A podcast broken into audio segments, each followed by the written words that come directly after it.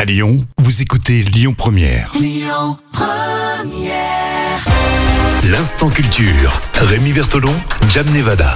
Alors l'instant culture euh, sur Lyon Première, c'est euh, tous les jours à la même heure Jam qui euh, vient nous apprendre ou nous euh, faire réviser euh, soit la science, soit l'histoire. En l'occurrence là, l'histoire de France euh, Jam.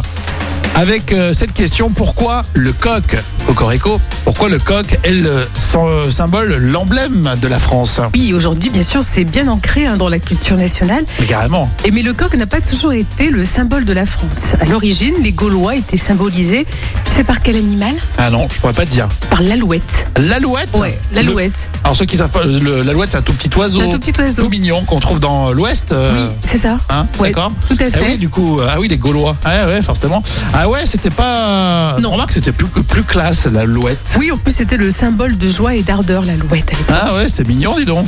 Et en fait, c'est sur une moquerie des Anglais, hein, qui étaient bien sûr nos farouches ennemis hein, à l'époque. Ah, ils sont taquins, les Anglais. au Moyen Âge et c'est là où le coq justement va être assimilé aux Gaulois parce que le roi justement euh, de l'époque Philippe Auguste euh, donc euh, de l'Empire britannique a iro- ironisé sur le double sens de Gallus qui signifie à la fois coq et gaulois D'accord, ouais, je vois. et dans son esprit bah, en fait le, le coq est un animal braillard qui est vantard orgueilleux Bah, quoi, je pense insupportable qu'il je pense qu'il a raison. hein. Le coq est un peu comme ça. J'ai rien contre les coqs, hein, ceux qui nous écoutent.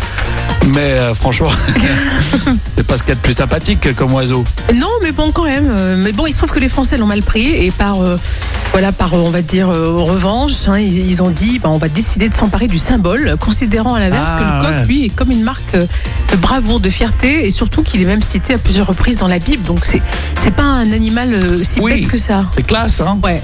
Et voilà. Et ensuite, tout simplement, bah, après, à la Renaissance, on a gardé ce symbole. On a regardé le symbole donc euh, du coq, le symbole un petit peu de la, de la France. Euh, ça a toujours été comme ça Oui, alors oui, effectivement, il figure sur les effigies royales et les pièces de monnaie. Euh, par contre, Napoléon, lui, euh, va essayer ensuite de remplacer le coq par le symbole de l'aigle royal. Ah, Franchement, c'est magnifique. Un aigle royal. Oh, mais ça fait un côté un peu... Dessiner, c'est mieux qu'un coq. Quoique, Peu- ça fait très perso. Je- Depuis tout à l'heure, je casse les coqs, mais Ah ouais, il faut qu'il arrive avant le- la poule, le coq, forcément.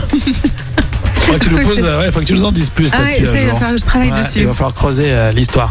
Merci en tout cas. Le podcast est disponible aussi hein, sur lyonpremière.fr. Pourquoi le coq est devenu l'emblème de la France. Écoutez votre radio Lyon Première en direct sur l'application Lyon Première, lyonpremière.fr et bien sûr à Lyon sur 90.2 FM et en DAB+.